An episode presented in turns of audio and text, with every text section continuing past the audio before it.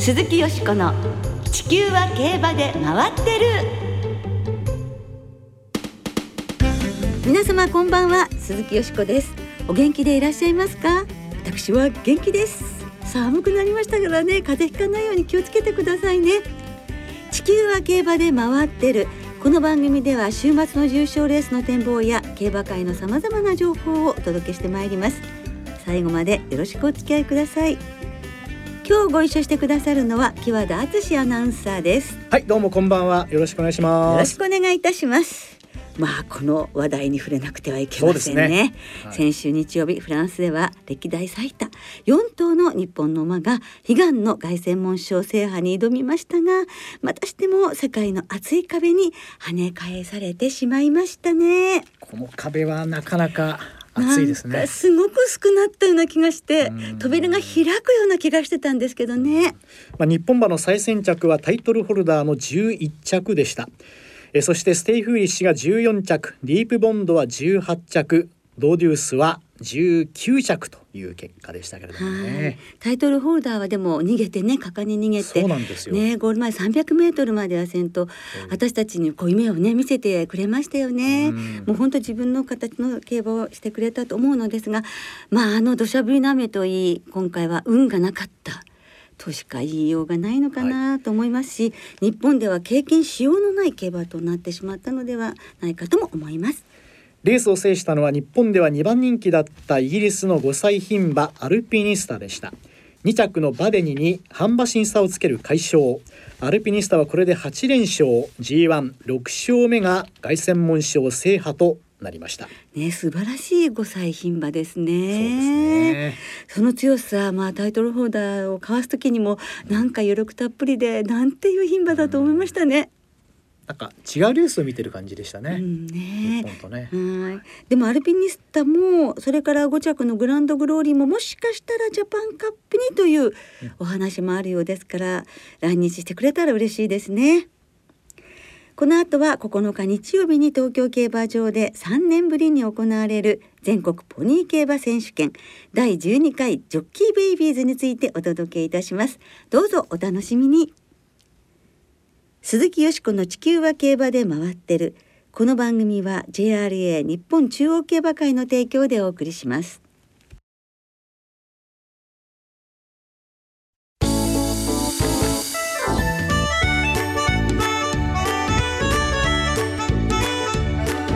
鈴木よしこの地球は競馬で回ってる。さんねんぶりに開催、全国ポニー競馬選手権ジョッキーベイビーズの見どころ今日は日曜日に東京競馬場で行われる全国ポニー競馬選手権ジョッキーベイビーズについて特集でお届けいたします。ジョッキーベイビーズはさんねんぶり、今回でじゅうにかいめの開催となります。今年は全国なな地区の地区代表決定戦で選ばれた小学よねん生から中学いちねん生はち名が東京競馬場の芝コース直線よんひゃくメートルを舞台に優勝を目指します、はい、さんねんぶり、コロナで去年と一昨年が開催されませんでしたのでさんねんぶりに開催されるということで、やはりこう見る側の方も楽しみですよね。そうですね。今日はスタジオにゲストを迎えしてお送りします。ご紹介いたしましょう。フリーアナウンサーの長谷川武弘さんです。こんばんは。こんばんは。今日お忙しい中どうもありがとうございます。いやいや、とんでもありません。ありがとうございます。よろしくお願いいたします。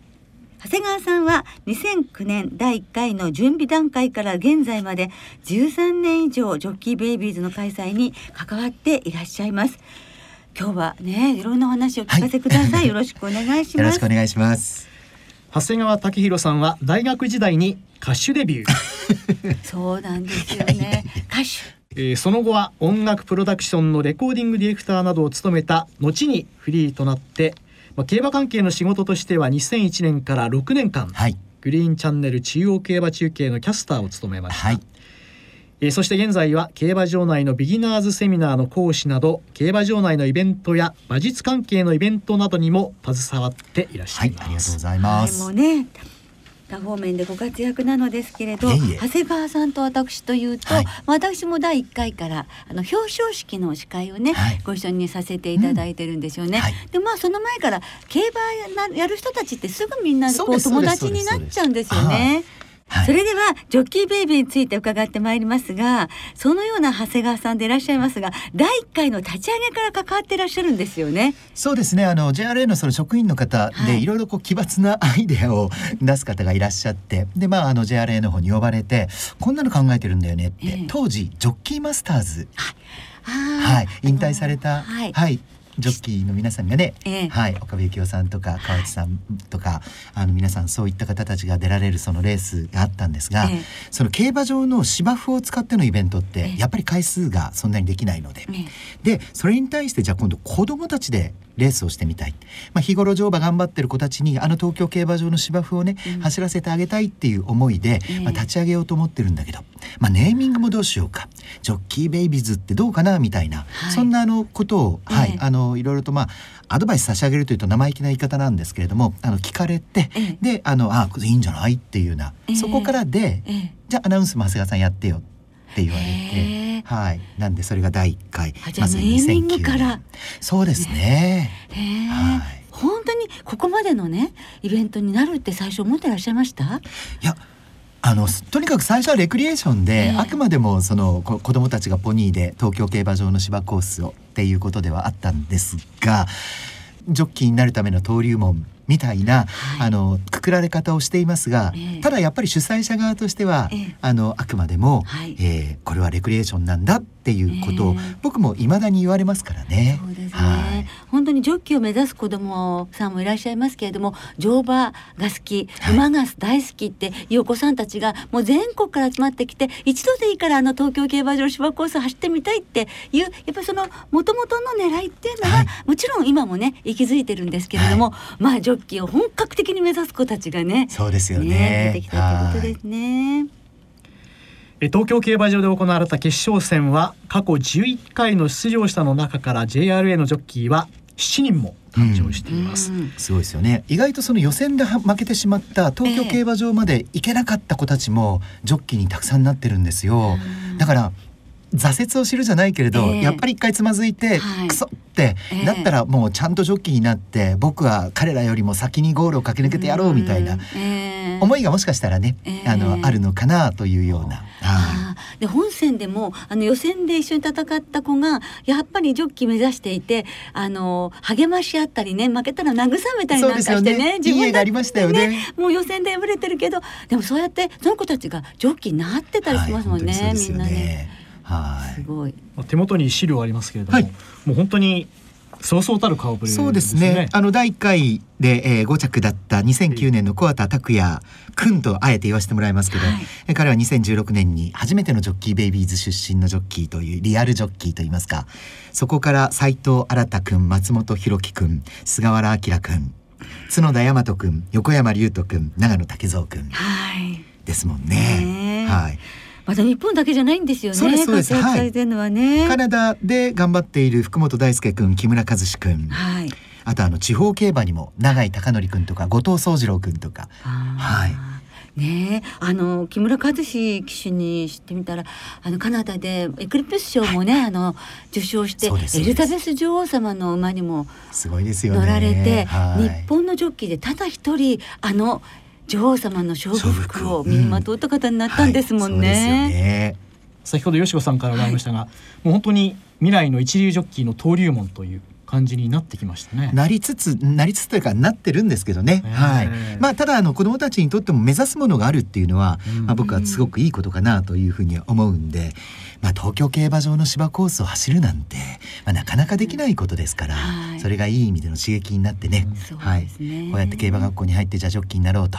思ってくれれば、うん、それはそれでとてもいいことかなとは思います。あの予選まで、まあ、予選突破もできなかったんだけれども ジェイアールエー のジョッキーになった、はい、お子さんたちもいるんですよね。そうですね、すごくたくさんいますよね、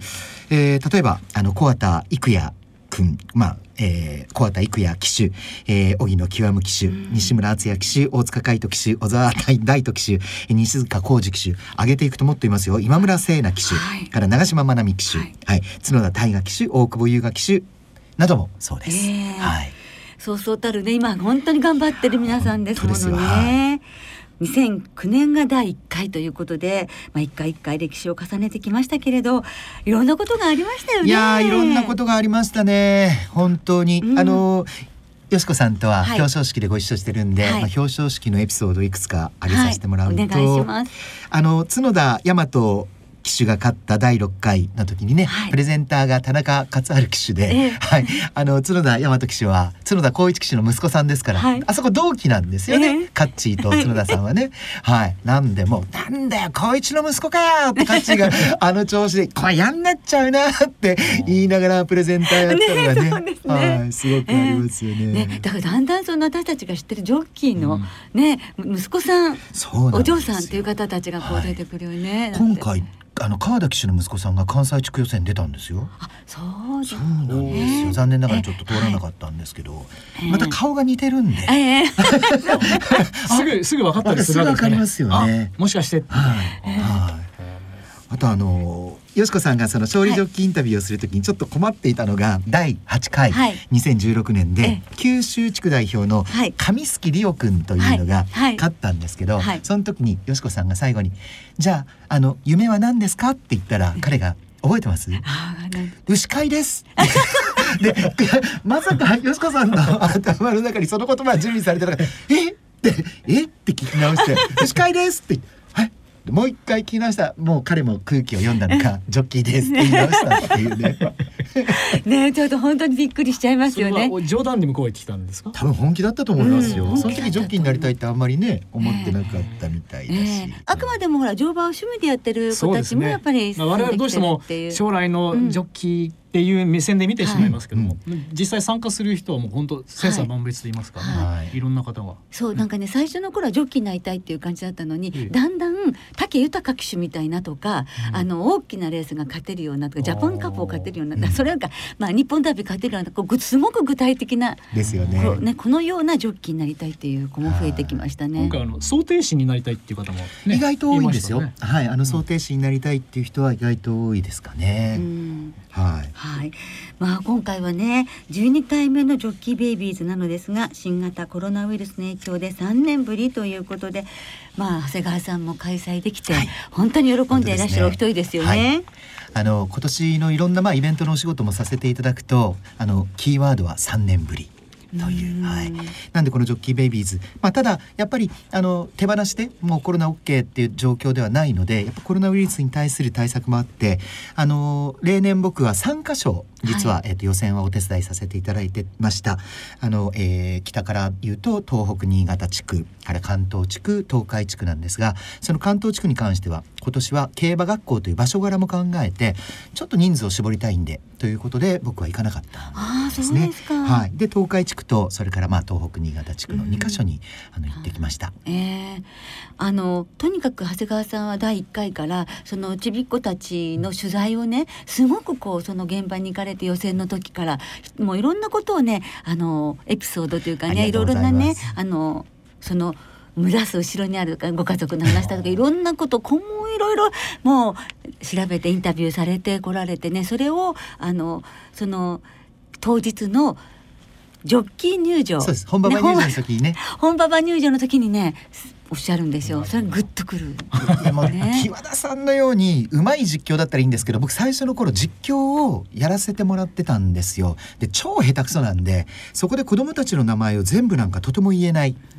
なのでじゃあせっかくこの子たちがこの大会に参加してあのいろんな背景も含めて喋れるのは紹介できるのはどこだろうって言ったらもう本馬場入場だなって思ったんですね。でそこのまあよんじゅうびょうぐらいの尺ではあるんですけどそこに彼らの思いであるとか、うん、その周りのその馬の環境であるとかを詰め込めたらいいなっていうふうに思って、えー、僕は今もうそこに今はもうあのラジオ日経のアナウンサーさんが、はい、今年はねまたあの別のアナウンサーの方が、えーと、実況をやってくださいださるんですけど、もうそこに命をかけてるって言っても過言じゃないような、うん、はい、すごいその取材力です。いえいえいえいえ、とんでもないです、ね、そういうところは本当にもう長谷川さんにいろいろ私もお世話になっています。いや、とんでもないです。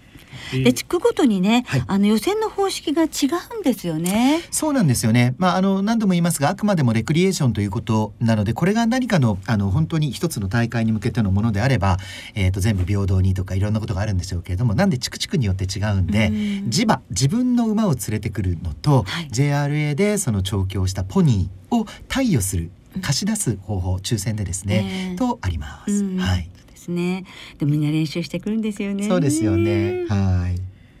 い。それでは今年の出場選手をご紹介していきましょう。いち枠は沖縄地区代表高一点、女性の宗方聖さん、小学ろくねん生です。に枠は九州地区代表下平新さん、小学よねん生。さん枠は関西地区代表浜田直さん、小学ごねん生です。よん枠は東海地区代表の池添ひなたさん、中学いちねん生。ご枠は関東地区代表田中健人さん、小学よねん生。ろく枠も関東地区代表の徳山祐希さん、小学ろくねん生です。なな枠は東北新潟地区代表松浦大志さん、中学いちねん生。そしてはち枠は北海道地区代表の広瀬仁野さん、中学いちねん生です。ジェイアールエー の全国ポニー競馬選手権ジョッキーベイビーズ特設サイトには予選の模様や出場者のプロフィールなどが掲載されています。はい、ぜひねご覧になっていただきたいと思います。今年の出場者をご紹介いたしましたが、長谷川さんがご覧になった予選の中での、はい、その印象に残ったお話なんかがあったら教えていただけますか。うん、あの東海地区の池添ひなた君は、はい、あの池添学調教師のご子息で、はい、だおじさんが池添健一騎手ですから、えーあのはいまあ、馬の環境で育っているかなと。で、彼はねレスリングやってるんですよ、えー、で今全国大会なんとご連覇中という、はい、なんでそのきっと体感がね、えー、馬に乗る時にはすごく重要というか、はい、アドバンテージになるんじゃないかなってって思ってますね。あとはその東北新潟地区で優勝した松浦大志くんなんですけれども、あの表彰式が終わったらお母さん僕のところに駆けつけてきてくださって、はい、あの長谷川さんのその声でうちの息子を、えー、紹介していただいて、その素敵なコメントに胸が詰まりましたって言ってくださったんですよ。でこれどういうことかというと、はい、彼本当にあのちっちゃい頃小学校の頃に福島競馬場に来てジョッキーベイビーズを見ていて、えー、僕もこれをやりたいって思って福島スポーツ乗馬スポーツ少年団に入ったと、えー、その憧れのもうその福島の予選がもう憧れの舞台、えー、そこに出られて、そのまあちょっと手前味噌ですけど僕の声でそのアナウンスを。で彼は武豊騎手が好きなんで、えーまあ、決勝に進めばあの豊騎手が今年ダービーで勝ったあの東京の直線が待ってるよっていうようなことを僕は言わせてもらったんですけど、それがすごく良かったって言われて、逆に言われた僕の方がねグッときちゃって、ね、だけど本当にねそれこそ本当長谷川さんね良かったですよね。そういう風に言っていただけたらね、長いことやってるとこういうなんかご褒美が、えー、あの競馬の神様からもらえるのかなとちょっと僕思いながら、はい、帰りの新幹線はすごくいい気持ちで一杯やりながら帰ってきました。えーでもそういう思いになってらっしゃる方がねたくさんご家族でもいらっしゃるっていうことですよね。いいですね、ね、地道なそういう取材、取材とかねなさってきたことが素敵なお話ですね。では最後に今年のジョッキーベイビーズの見どころを教えてください。はい、あの長野地区が残念ながらえっと予選ができなくなってしまって、えー、なな地区はち名の子どもたちによるというあのこの、えー、ジョッキーベイビーズなんですけれども、まあ、お天気ちょっと心配ではあるんですけど、あのいい状況でできたらなというふうにものすごくあの思っています。でもう一つあの僕いつもこれも子どもたちの前でちょっと言わせてもらうんですけど、あの東京競馬場の要はゴールまでよんひゃくメートルのところから見える景色はもう君たちに与えられたご褒美だから、だからもうあの観客席、それから右手に見える観客席、うん、左手に見えるその内ラチとその先にあるゴール板、うん、まあ、正面に向かって走っていくその緑の景色がご褒美だから、それをしっかり楽しんで目に焼き付けて、はい、あの頑張ってくるんだよっていう話は、はい、いつも本当にそう思います。いえいえいえ、とんでもないです。はい、なんで そ, そうやって頑張ってる子どもたちに、まあ、まだ大きな声は出せないかもしれないけど、まあ、見ていらっしゃる観客の皆さんも、はい、大きな大きな声援というか拍手をね心の中ででも送ってもらいたいなと思います、はい、頑張ろうって気持ちに絶対なりますもんね。全国ポニー競馬選手権だいじゅうにかいジョッキーベイビーズ決勝大会はここのか日曜日東京競馬場芝コース、直線 よんひゃくメートル で争われます。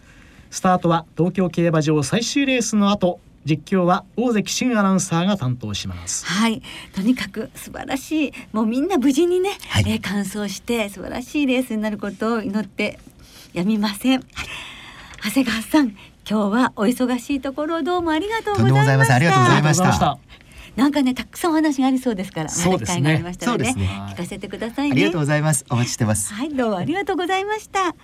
今日はスタジオにフリーアナウンサーの長谷川武弘さんをお迎えして、だいじゅうにかいジョッキーベイビーズについてお話をお伺いいたしました。鈴木よしこの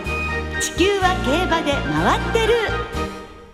ここからは週末に行われる重賞を展望していきましょう。今週は祝日の月曜日までのみっかかん連続の開催です。土曜日には東京でサウジアラビアロイヤルカップ、日曜日には東京で毎日王冠、そして月曜日はスポーツの日。今年は阪神競馬場で京都大賞典が行われます。はい、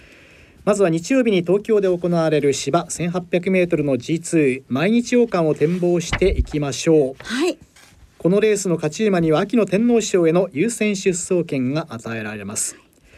なのか金曜日正午の東京の天候は雨、芝やや重ダートもやや重の発表、芝の生育は順調です。全体的に良好な状態ということですけれども、はい、レース当日ここのか日曜日、東京は曇りのち一時雨の予報、降り出しは夕方になるかもしれませんけれども、ね、ですからジョッキーベイビーズが終わってからにしてほしいと思います。そうですね、なんとかお天気持ってくれるといいですけどね。ね、本当ですね。さあ、よしこさん、毎日王冠ですけれども、はい、どんな見解でしょうか。大好きなレースですよね。いやー、本当秋が来たという感じがしますけれども、ね、えー、よん頭選びました。凱旋門賞と同じごさい牝馬、ね、レイパパレ、はい、そしてノースブリッジ、道は悪くなればね、さらにチャンスが大きいと思います。それからジャスティンカフェ、キングストンボーイ、このよん頭の馬連ボックスです。はい、木和田さんは。私はレイパパレですかね。うん、川田騎手のレイパパレに、まあ、おそらく印結構つくでしょうけれどもね、はい、この馬からいきと思ってます。はい、ね、勝ってほしいですよね、そろそろね。さあ、そして月曜日には阪神競馬場で京都大賞典が行われます。このレースについてはいかがでしょうか。こちらもよん頭選びました。はい、